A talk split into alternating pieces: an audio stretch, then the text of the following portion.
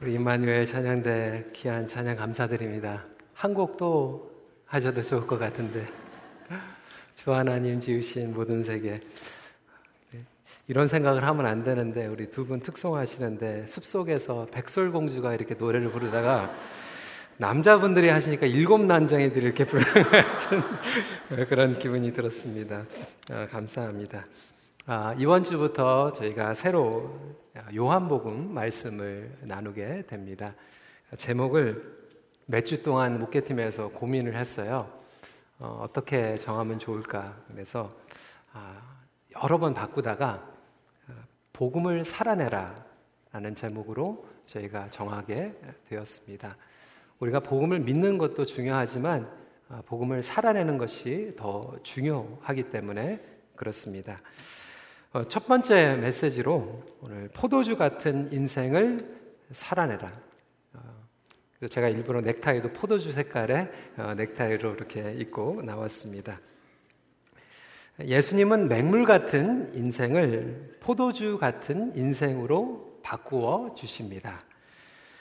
포도주 같은 인생이란 우리가 와인에 취한 뭐 그런 인생을 이야기하는 것이 아니라 복음의 색깔을 드러내며 기쁨이 넘치는 인생을 말하고 있습니다. 그것은 바로 그리스도인의 부르심이라고 해도 과언이 아니겠죠. 어, 최근에 많은 분들이 글로 또 인터넷 그리고 신문으로 접하셨는데 한국 교회에서 존경받는 어, 원로 중에서 홍정일 목사님께서 안타까운 호소를 하신 부분을 많은 분들이 읽으셨습니다. 홍정일 목사님께서 특히 한국 교회가 구원을 얻고 이 새 생명을 얻는 것은 강조를 했지만 이 생명을 얻은 것을 살아가는 데에는 우리가 강조를 하지 못했다라고 하는 것이죠. 이것은 반쪽 복음입니다. 복음은 단순한 지식이나 묵상의 내용 그 이상이죠. 우리가 큐티, 말씀 묵상, 또 예배와 설교를 통하여 은혜 받는 것 이상입니다. 성경 공부나 제자 양육 그 이상입니다. 그 생명을 살아내는 것이 바로 복음입니다. 그래서 시리즈 제목을 복음을 살아내라. 요한복음 말씀을 통하여서 이 복음이 예수님이 복음이시고 예수님은 이 복음을 살아내셨습니다.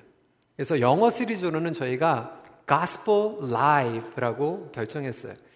여러분 그 CNN 뉴스를 보면 생방송으로 나올 때 CNN Live, CBC Live, 어저께 로얄 웨딩도 Live 이렇게 얘기하는데 실제 상황으로 벌어지고 있는 것을 라이브라고 얘기를 하는데 복음은 실제 상황으로 벌어지고 있는 내용이고 예수님께서는 그냥 하늘에서 복음을 선포하신 것이 아니라 복음으로 이 땅에 오셨고 복음을 살아내셨기 때문에 그렇습니다. 요한복음은 빛과 생명의 복음입니다. 예수님의 복음이시죠. 그리고 그 복음적인 선교적인 삶을 우리에게 보여주셨어요. 시간이 있으면 이 요한복음에 있는 전체 내용을 저희들이 나누면 좋겠지만 이번에는 요한복음 77이라고 하는 제목으로 저희가 말씀을 전합니다. 요한복음 77은 무엇인가? 요한복음에는 일곱 가지의 표적이 기록이 되어 있습니다. 또한 일곱 가지의 I am statement, 예수님께서 자기 선언을 하신 것이 담겨져 있습니다. 그래서 이것을 요한복음 7, 7이라고 이야기를 하는데, 이번에 이제 요한복음 7의 표적 일곱 가지를 나누고 I am statement 중에서도 표적과 중복이 되는 것들이 있기 때문에 몇 가지를 저희가 함께 나누도록 하겠습니다. 마태복음, 마가복음, 누가복음, 요한복음 이 사복음서가 예수 그리스도를 증거하는 복음서입니다. 성경을 한 번쯤 읽어보신 분들은 발견할 수 있는 것이 마태복음과 마가복음과 누가복음은 흐름이 아주 비슷합니다. 그래서 이것을 시놉틱 가스폴 아니면 공관 복음이라고 설명을 하기도 합니다. 그러니까 흐름이 같다라고 하는 이야기이죠. 그런데 요한복음은 제4의 복음서라고 이야기를 합니다.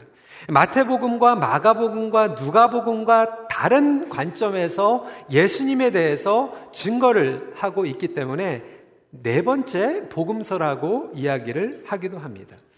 예를 들어서 마태복음과 마가복음과 누가복음은 하나님 나라에 대해서 강조를 하고 있어요. 그리고 기적에 대해서 기록을 많이 하고 있습니다. 마가복음만 읽어보셔도 반 이상이 예수 그리스도의 기적에 대해서 이야기를 하고 있어요. 그 내용은 그렇습니다. 예수님의 기적을 통하여서 The Kingdom of God, 하나님의 나라가 이 땅에 임했다라고 하는 것을 보여주기 위함이에요. 그래서 천국, 하나님의 나라, 그리고 기적에 대해서 마태복음, 마가복음, 누가복음은 정리를 해주고 있습니다. 그런데 요한복음을 보면 기적이라고 하는 이야기를 쓰지 않습니다.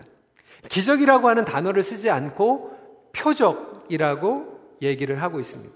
표적이라고 얘기하는 것은 sign입니다. significance라고 설명할 수도 있죠. 그래서 램지 마이클스는 이렇게 정리하고 있습니다. 예수님이 선포하시는 주제가 공간 복음에서는 하나님 나라인데 반해 요한 복음에서는 예수님 자신과 자신의 사명이다라고 정리를 하고 있어요. 그래서 표적이라고 하는 의미는 단순히 기적을 얘기하는 것이 아니라 예수님이 누구신지 그리고 예수님의 미션이 무엇인지를 설명하고 있는 것이 바로 표적이기 때문에 그렇습니다. 그런 의미에서 오늘 첫 번째 표적을 저희들이 나누기 원하는데요.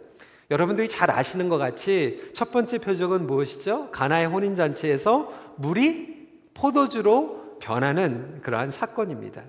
이 사건이 너무나도 중요한 사건이죠. 왜 그렇습니까? 이 사건으로 말미암아 성경은 분명하게 얘기하고 있어요. 제자들이 예수님을 믿게 되었더라. 11절 말씀 한 목소리를 같이 읽어보도록 하겠습니다. 시작. 예수께서 이 촛뼈족을 갈릴리 가나에서 행하여 그의 영광을 나타내심에 제자들이 그를 믿으니라. 그러니까 제자들이 예수님이 어떠한 분인지를 깨닫고 예수님을 믿기 시작한 사건이 바로 이 첫 번째 표적입니다.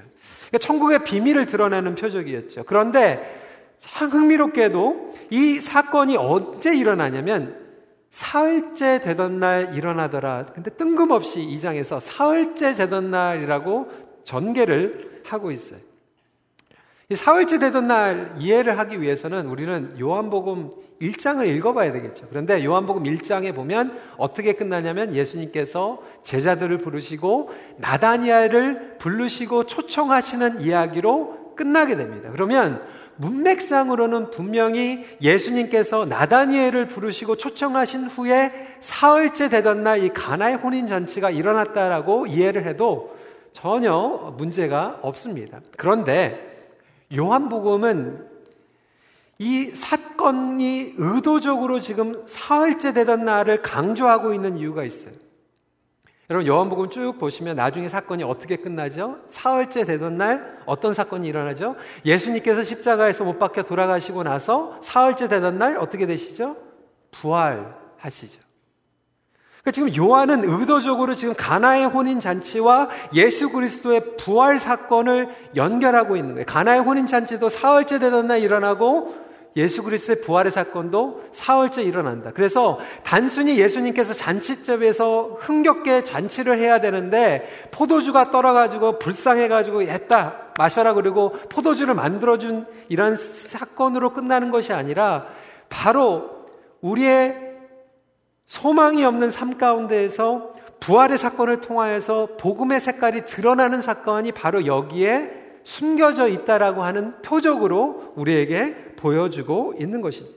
그렇다면 포도주 같은 인생이란 무엇인가? 맹물 같은 인생이 포도주 같은 인생으로 변화했다는 건 죽었던 우리가 생명이 없었던 우리가 예수 그리스도의 복음과 부활을 나타내는 삶으로 살아간다라고 하는 것을 의미하고 있는 것입니다.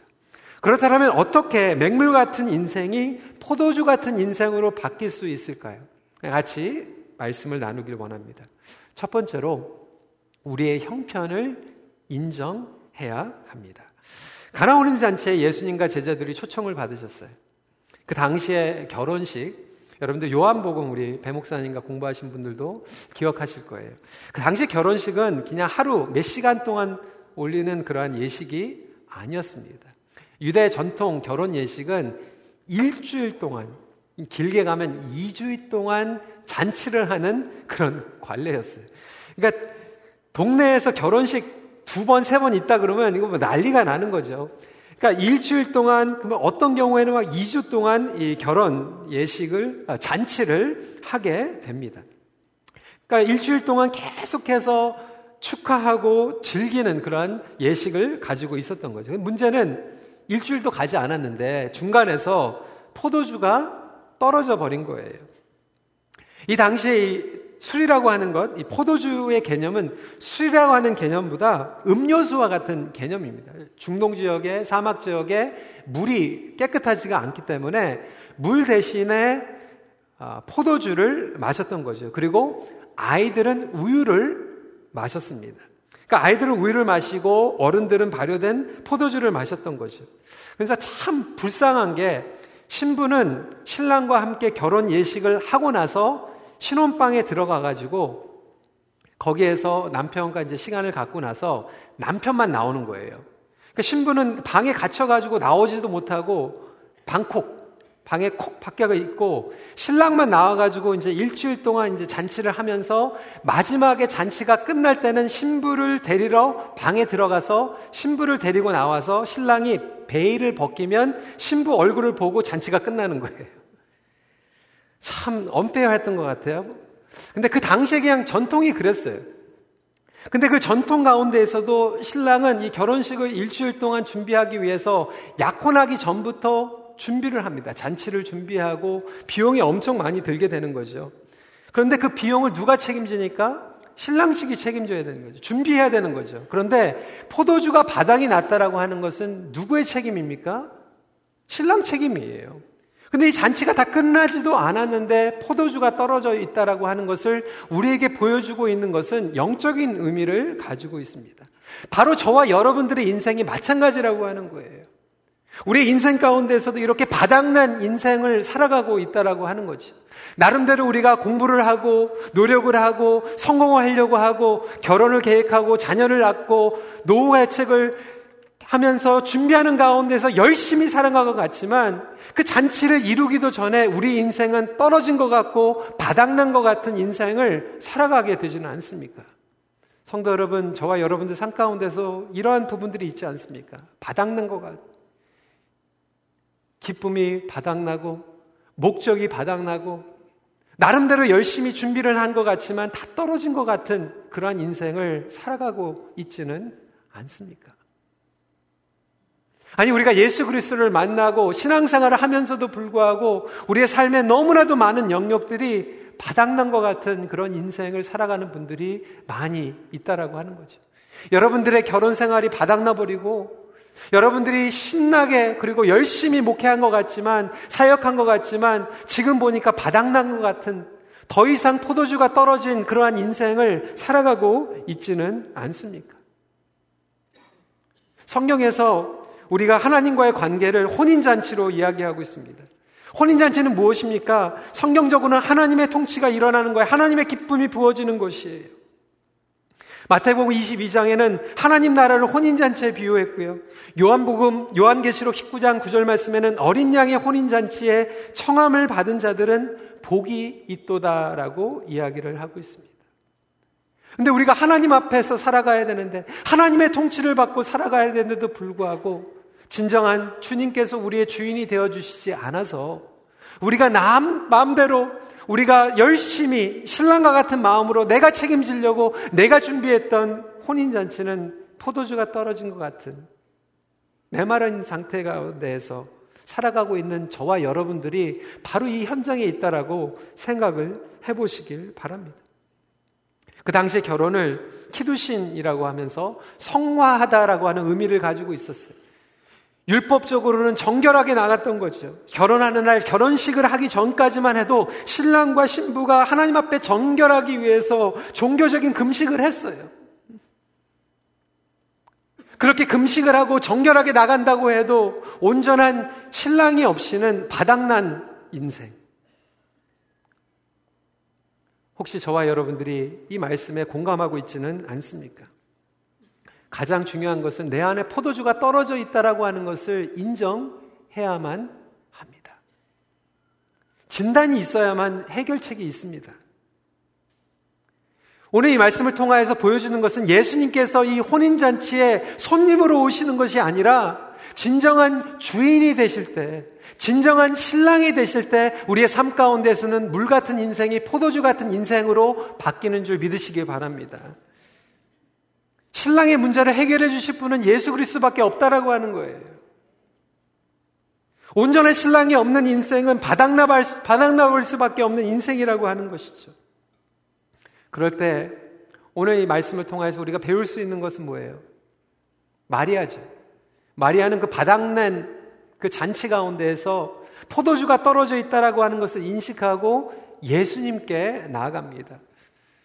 바닥난 인생일지라도 주님 앞에 나오시는 저와 여러분들이 되시길 주님의 이름으로 축원합니다. 그런데 우리가 문제를 가지고 위기 가운데서 주님 앞에 무작정 나간다라고 되는 것이 아니라 정말로 중요한 포인트가 있는데 그것은 뭐냐면 두 번째로 올바른 질문을 해야 합니다. 문제 해결은 예수님과의 연결로 시작이 됩니다. 문제 해결을 어떻게 할 것인가? 보통 사람들은요, 이 정도 되면요, 주최 측, 신랑 측 탓합니다. 원망합니다. 비판합니다. 저거 봐, 저거 봐. 제대로 준비 못 해가지고 저렇게 돼서 바닥이 나버렸어. 내 인생이 바닥났을 때 우리는 남편 탓할 수도 있고 상황 탓을 할 수도 있고요. 공동체 탓을 할 수도 있고요. 나의 삶 가운데에서 건강이 떨어지고 재정이 떨어지면 그것 봐 제대로 못했잖아. 그거는 누구나 할 수 있는 얘기예요. 마리아는 그렇게 얘기하는 것이 아니라 그 문제를 가지고 주님 앞에 나왔다라고 하는 것이죠. 여러분 반응은 어떠합니까? 여러분 인생 가운데 떨어져 있는 그 영역을 가지고 누구를 원망하고 공격하고 비판하는 것으로 반응하고 있습니까? 아니면 그것을 가지고 영적으로 주님 앞에 나가길 원하십니까? 마리아는 그 위기 가운데 문제를 해결하기 위해서 예수님께 가지고 나갔는데 저와 여러분들이 너무나도 잘 알고 있는 것 같이 예수님 반응은 또 어떠셨어요? 3절과 4절 앞부분 같이 한번 읽도록 하겠습니다. 시작. 예수의 어머니가 예수에게 이르되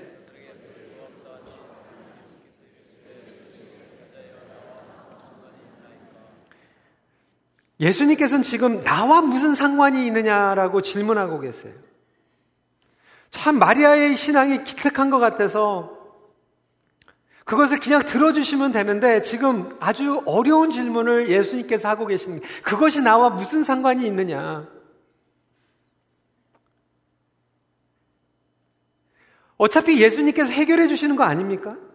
해결해 주시는 거면 그냥 해 주시면 되는데 왜 이런 어려운 질문을 하셔야 됩니까?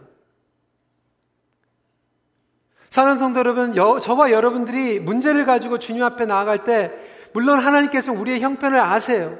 해결해 주시기 원하세요. 그런데 해결해 주시기 전에 너무나도 중요한 질문을 저와 여러분들에게 지금 던져주고 계신다라고 하는 것. 그것이 나와 무슨 상관이 있느냐? 여러분, 질문은 너무나도 중요합니다. 양강모 씨는 이렇게 설명을 하고 있어요. 질문은 인생을 결정한다. 단 한 개의 질문이 인생을 바꾸기도 하고 작은 질문들이 지속적으로 우리의 인생에 변화를 주기도 한다. 질문에 대해 가볍게 생각하지 말고 위대한 질문을 할 수 있도록 노력하라. 위대한 질문은 본질적인 질문이다. 위대한 질문은 생산적인 질문이다. 위대한 질문은 창의적인 질문이다. 위대한 질문은 삶의 변곡점을 만들어주며 사람들과의 관계에 변화를 가져다 준다.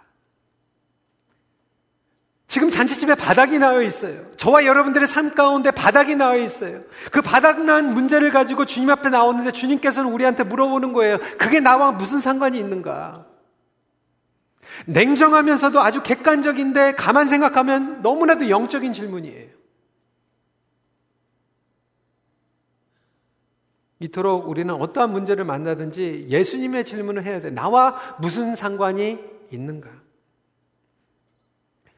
여러분, 예수님께서 지금 예수님, 어머님에게 지금 이렇게 말씀하고 계시는 것을 어머니라고 얘기하지 않고 여자여라고 얘기하고 있어요.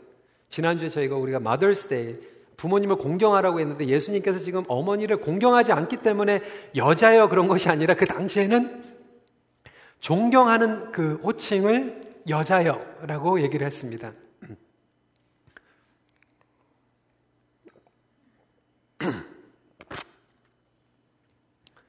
지금 이 말씀은 예수님께서 이 문제를 해결해 주시는 포인트가 예수님의 어머니이기 때문에 들어주시는 게 거예요. 인간적인 커넥션 때문에 예수님의 표적이 일어나는 게 아니라고 하는 거예요.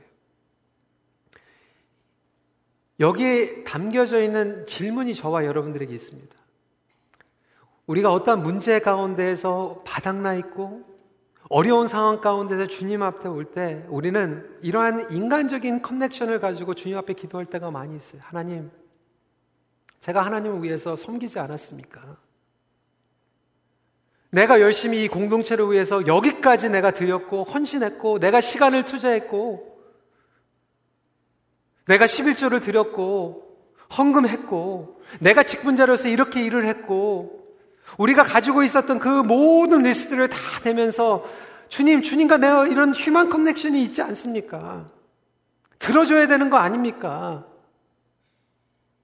마리아가 어머니의 자격으로서 예수님께 나왔지만 예수님께서는 지금 이렇게 말씀하고 계시는 거예요. 나와 무슨 상관이 있느냐?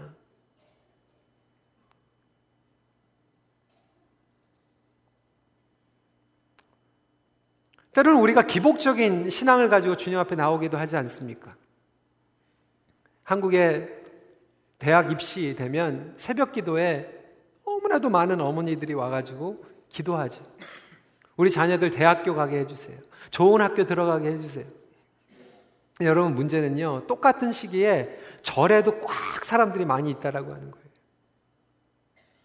사이비 종교에도 가가지고 똑같이 기도한다라고 하는 거예요. 전 보는 데 가가지고 똑같이 전 본다고 하는 거예요. 그렇게 열심으로 기도하고 있지만 그것이 나와 무슨 상관이 있는가? 그것이 복음과 무슨 상관이 있는가? 예수님께서 질문하고 계시는 거죠. 그 당시에 여러분 유대인들도 무슬림고 많은 사람들이 알고 있었던 미신적인 신이 있어요.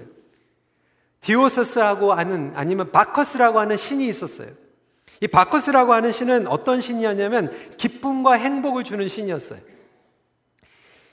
이 두 가지 성격을 가지고 있었는데 어느 날은 굉장히 기쁘고 어느 날은 술에 취해가지고 막 화를 내는 그런 신이었어요. 그런데 이 신이 가지고 있는 능력이 하나가 있었는데 어떤 능력이었느냐?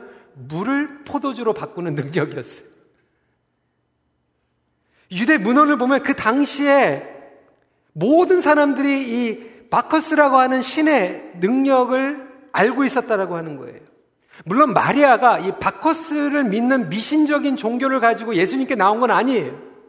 그렇지만 그 마음 가운데 이런 마음이 있었을 거예요. 바커스라고 하는 잘못된 신도 물을 포도주로 바꿀 수 있으면 당신은 충분히 바꿀 수 있지 않습니까? 다른 종교에서도 해결할 수 있는 거면 기독교에서도 해결될 수 있는 거 아닙니까?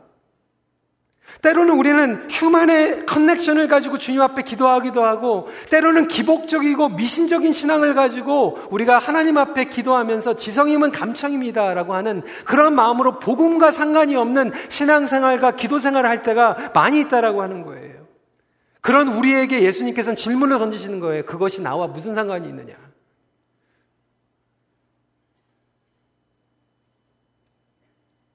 아니, 더 나가서 세 번째로 오늘 본문을 보면 율법적인 질문을 하고 있는 거죠.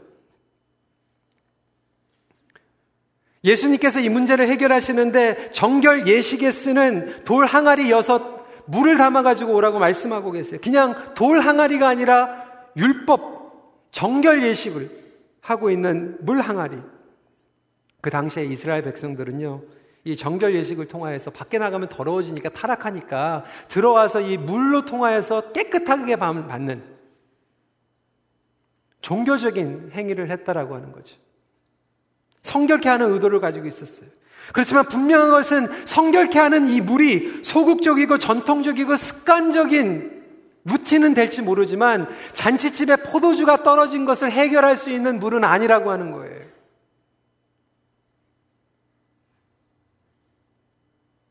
우리 인생은 결혼잔치와 같이 하나님의 복음을 나타내고 기쁨과 능력을 드러내면서 살아가야 되는데 관계적인 커넥션도 문제를 해결할 수 없고 기복적인 신앙도 문제를 해결할 수 없고 율법적인 신앙도 문제를 해결할 수 없다라고 하는 거예요.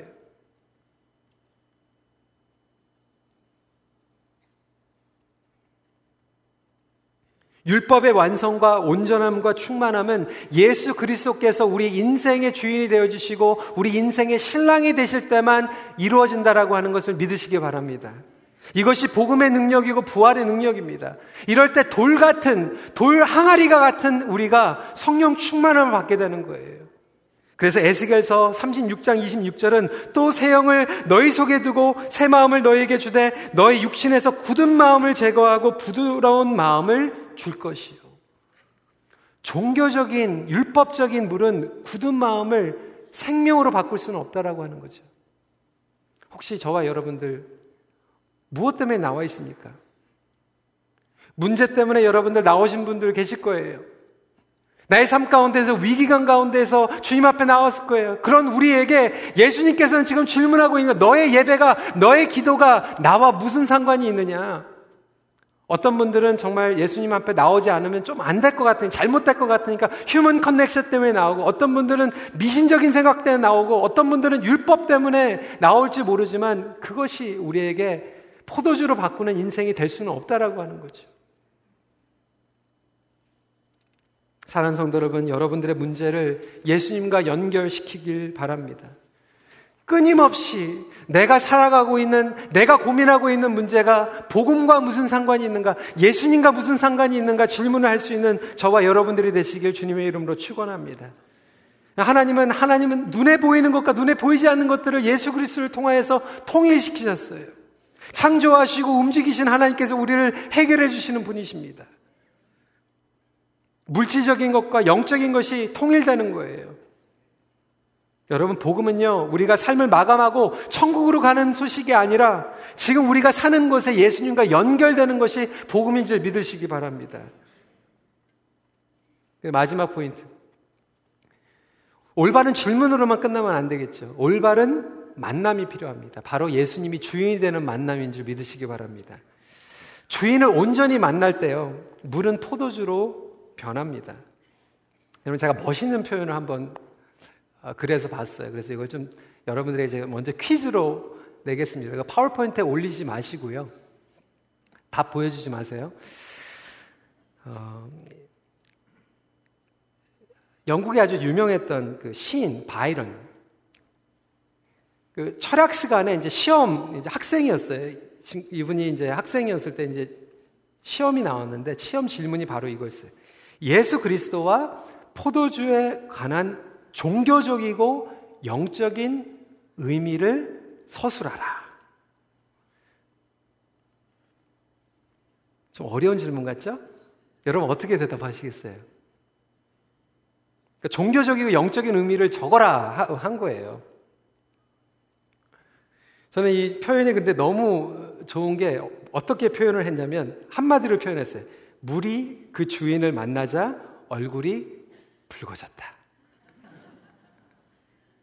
속단 말로 얘기하면 물이 주인을 만나가지고 얼굴이 빨개졌다. 우리 옆에 계신 분들과 한번 이렇게 인사 나누시죠. 우리도 예수님 만나서 좀 빨개집시다.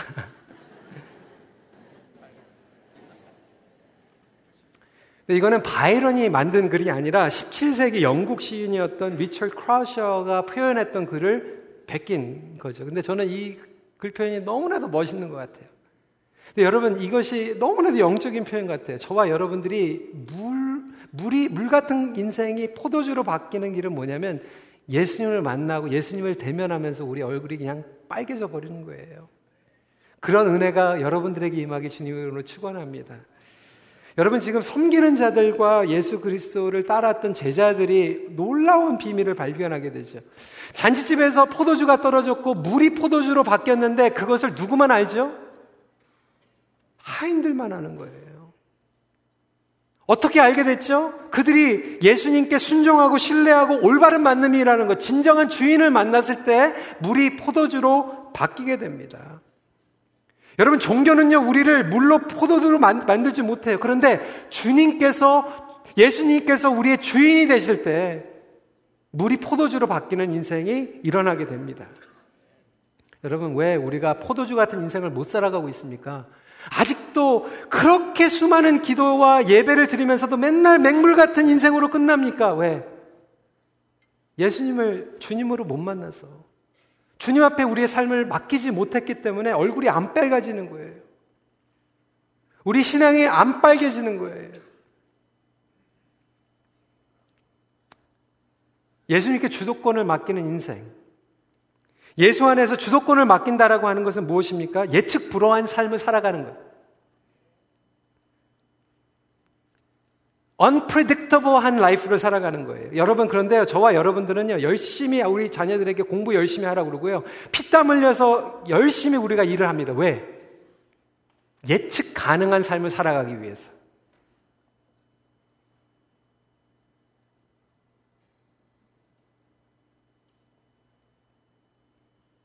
예측 가능한 삶은 맹물 같은 인생이라고 하는 거예요. A.W. 토절 목사님은 습관적 신앙에서 벗어나라라고 하는 책에서 이렇게 얘기를 하고 있어요. 성장이 있는 곳에는 언제나 예측 불가능이 공존합니다. 그건 분명한 사실입니다. 우리는 미래를 정확히 예측할 수 없게 됩니다. 그러나 오늘날 많은 교회를 보십시오. 우리는 거의 완벽하게 예측할 수 있습니다. 앞으로 무슨 일이 일어날지 누구나 압니다. 바로 이것이 오늘날 우리들에게 가장 치명적인 죄입니다. 여러분 어떻게 생각하세요? 그러면서 종교가 부패해가는 과정에 대해서 3단계로 정리를 해주고 있는데 첫 번째 단계가 어떤 단계냐면 기계적인 단계. 아무런 느낌 없이 종교적인 활동을 반복하는 단계를 기계적인 단계라고 얘기를 하고 있어요. 예배를 드릴 때도 찬양을 하는데 아무런 감동이 없어요. 그냥 기계적으로 일어났다가 앉았다가 일어나라고 하면 일어나고 두 번 부르라고 하면 두 번 부르고 세 번 부르면 세 번 불렀다가 오늘은 어떻게 찬양팀이 처음에 오르간으로 시작했을까? 그러다가 또 드럼으로 가고 루틴. 근데 이렇게 하다 보면 두 번째 단계로 되는데 이게 뭐냐면 습관적인 상태라고 하는 거예요. 기계적인 상태에 노예가 돼버리는 상태라고 하는 거죠. 그냥 기계적인 단계가 이제 노예가 돼버리는 거예요. 그리고 나서 세 번째로 마지막 부패되는 단계. 내면적인 부패가 일어나고 더 이상 기대하지 않는 상태.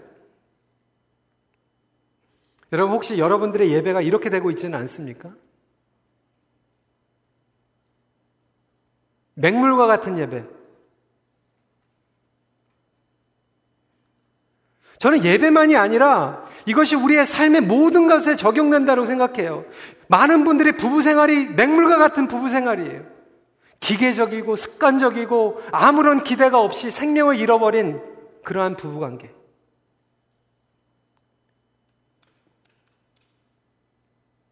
목회도 마찬가지일 수 있어요. 일주일이 그냥 지나가 버리고 또 주일날은 설교하고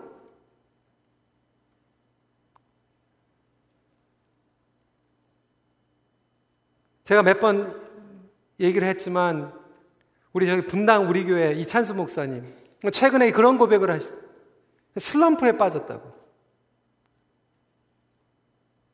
정말 오랫동안 그렇게 느껴본 적이 없는데 설교를 준비하고 싶지가 않고 설교를 하고 싶지 않더라고. 너무 미안한 얘기지만 일부 예배 들어가기 전까지도 설교 준비가 안 돼가지고 올라갔던 적이 있대. 너무나도 마음이 힘들어가지고. 설교는 전하고 예배는 들었는데 예배 시간에 나가면서 서로 먼저 나가겠다고 막 싸우고 주차장에서 막 옷, 옷자락 붙잡고 자기 먼저 나가려고 옆에 있는 성도들 차 스크래치 나면서도 그냥 자기 번호도 안 남겨놓고 그냥 나가버리는 그 성도들을 보면서 이게 뭔가? 나만 위한 기계적인 신앙. 가서 얼굴 보여주고 땜빵하는 얼굴 도장 찍는 그러한 신앙생활.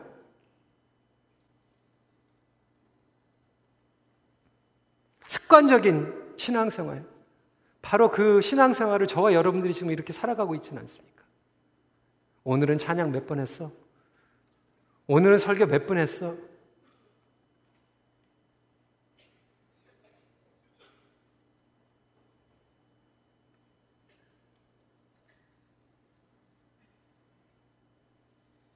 어떤 분들은 학교에서 직장에서 예수 그리스도의 포도주의 역할을 감당했는데도 불구하고 너무나도 기계적이고 습관적이고 더 이상 기대가 없어져 버린 사명이 없어져 버린 그런 삶.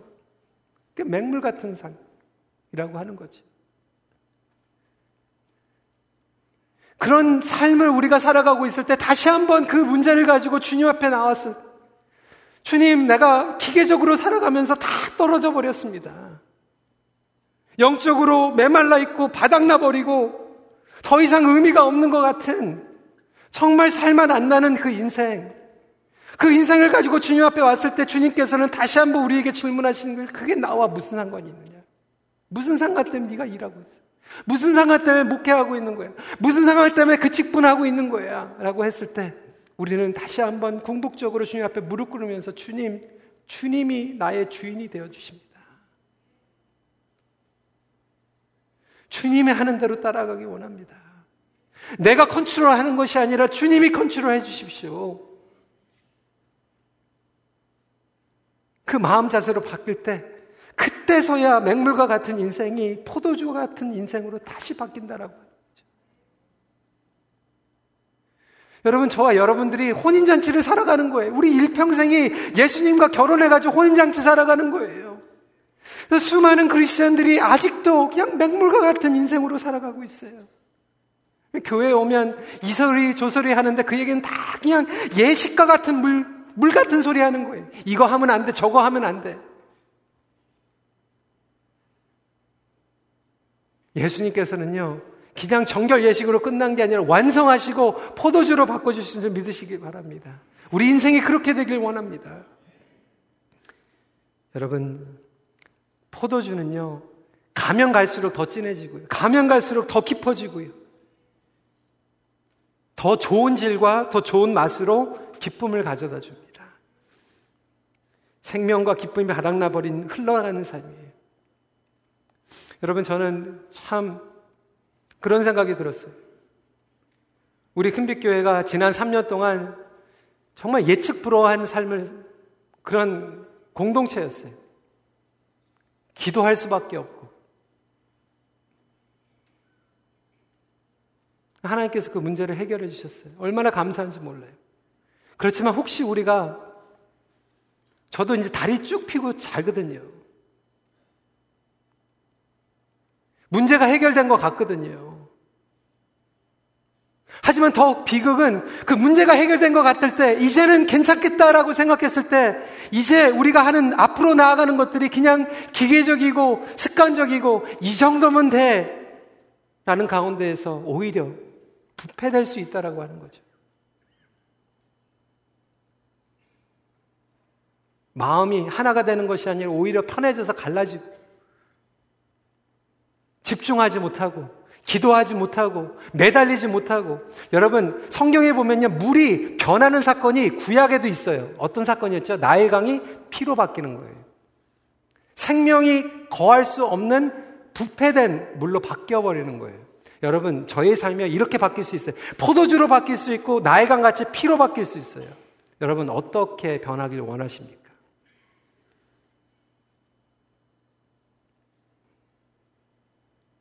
과연 나의 삶은 어떠한 삶인가? 오늘 말씀을 정리합니다. 머물러 부패하지 않고 끊임없이 복음의 생명과 기쁨을 흘러내보내는 역동적인 삶을 살아가십시오. 기도하겠습니다. 여러분, 우리가 오늘 말씀을 생각하면서 좀 진지하게 시간을 가졌으면 좋겠습니다. 저와 여러분들이 하나님의 통치 가운데에서 결혼잔치와 같은 인생을 살아가야 될 텐데 아직 끝은 멀었는데도 불구하고 벌써 바닥나 있는 인생. 여러분 뭐가 떨어졌습니까? 여러분들이 떨어져 있는 그 부분들 하나님께서 보여주시길 소원하고요. 그걸 인정하십시오. 그걸 가지고 오늘 주님 앞에 나가십시오. 원망하고 탓하는데 시간 보내지 마세요. 주님께 가지고 나가세요. 그리고 주님과 씨름하세요. 이게 나와 무슨 상관이 있는가?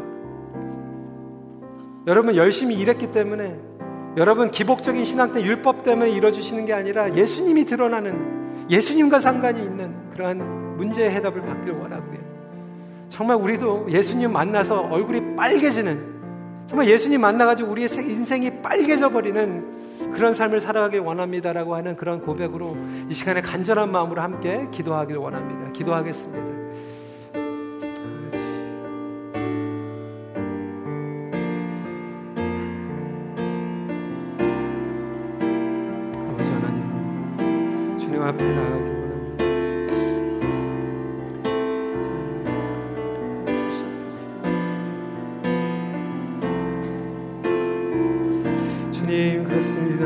없이는 우리 바닥난 인생. 주님, 우리 안에 포도주가 떨어졌습니다. 주님, 기쁨이 떨어졌고 의미가 떨어졌습니다. 기계적으로 습관적으로 살아가고 있지만 주님 아무런 기대가 없습니다. 주님 우리를 불쌍히 여겨 주시옵소서. 우리에게 떨어져 있는 포도주가 채워지게 하여 주시고 맹물과 같은 인생이 포도주로 바뀌게 하여 주셔서 아버지 우리 삶 가운데서 진정한 혼인 잔치를 누리게 하여 주시고 하나님 앞에 나아갈 수 있는 우리의 삶을 살아갈 수 있도록 허락하여 주시옵소서. 우리 이 시간에 주님과 함께하는 찬양하며 나아갑니다. 주님과 함께하는 이 고요한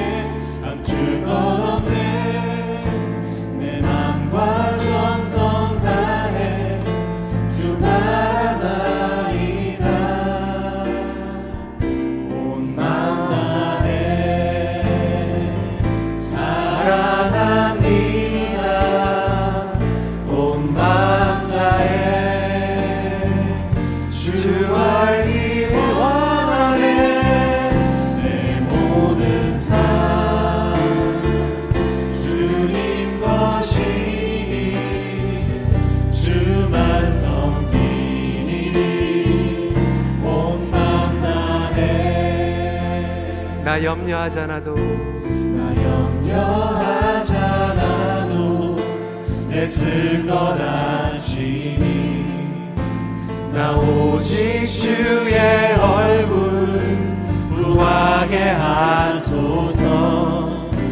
다 이해할 수 없을 때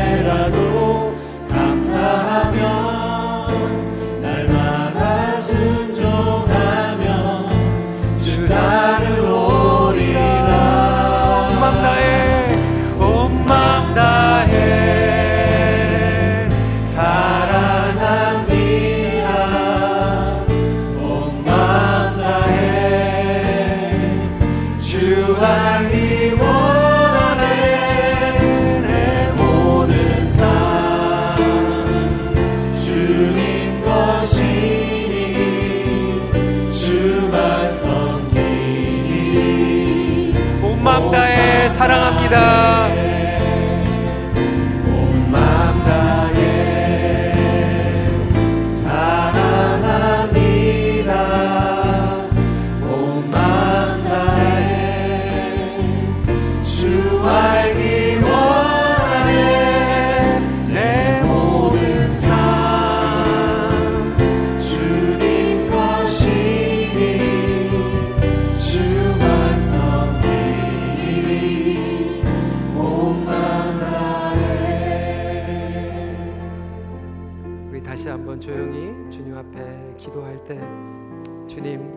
이해할 수 없을지라도 주님의 얼굴을 구하게 하여 주시고 주님을 더 알기 원합니다. 이런 고백으로 나아가기 원하고 곧 이어서 봉헌기도 하기로 하겠습니다.